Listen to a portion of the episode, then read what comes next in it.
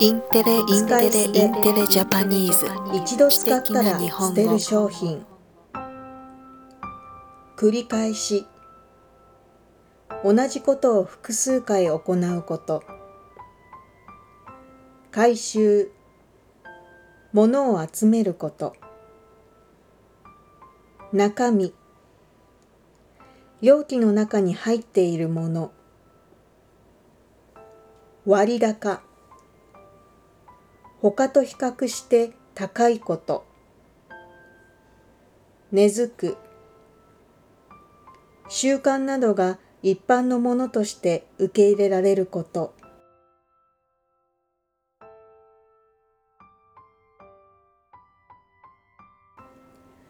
プラスチック容器の使い捨てを減らそうと欧米で行われている容器を繰り返し使うリユースのサービスが日本でも始まりました。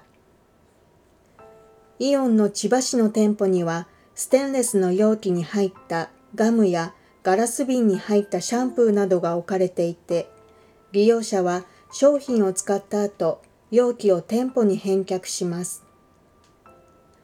容器はスタートアップ企業が回収して洗浄し、再びメーカーが中身を入れて繰り返し使います。利用者は商品を買う際に中身と容器の代金を支払い、返却するときに容器の代金が戻ってきます。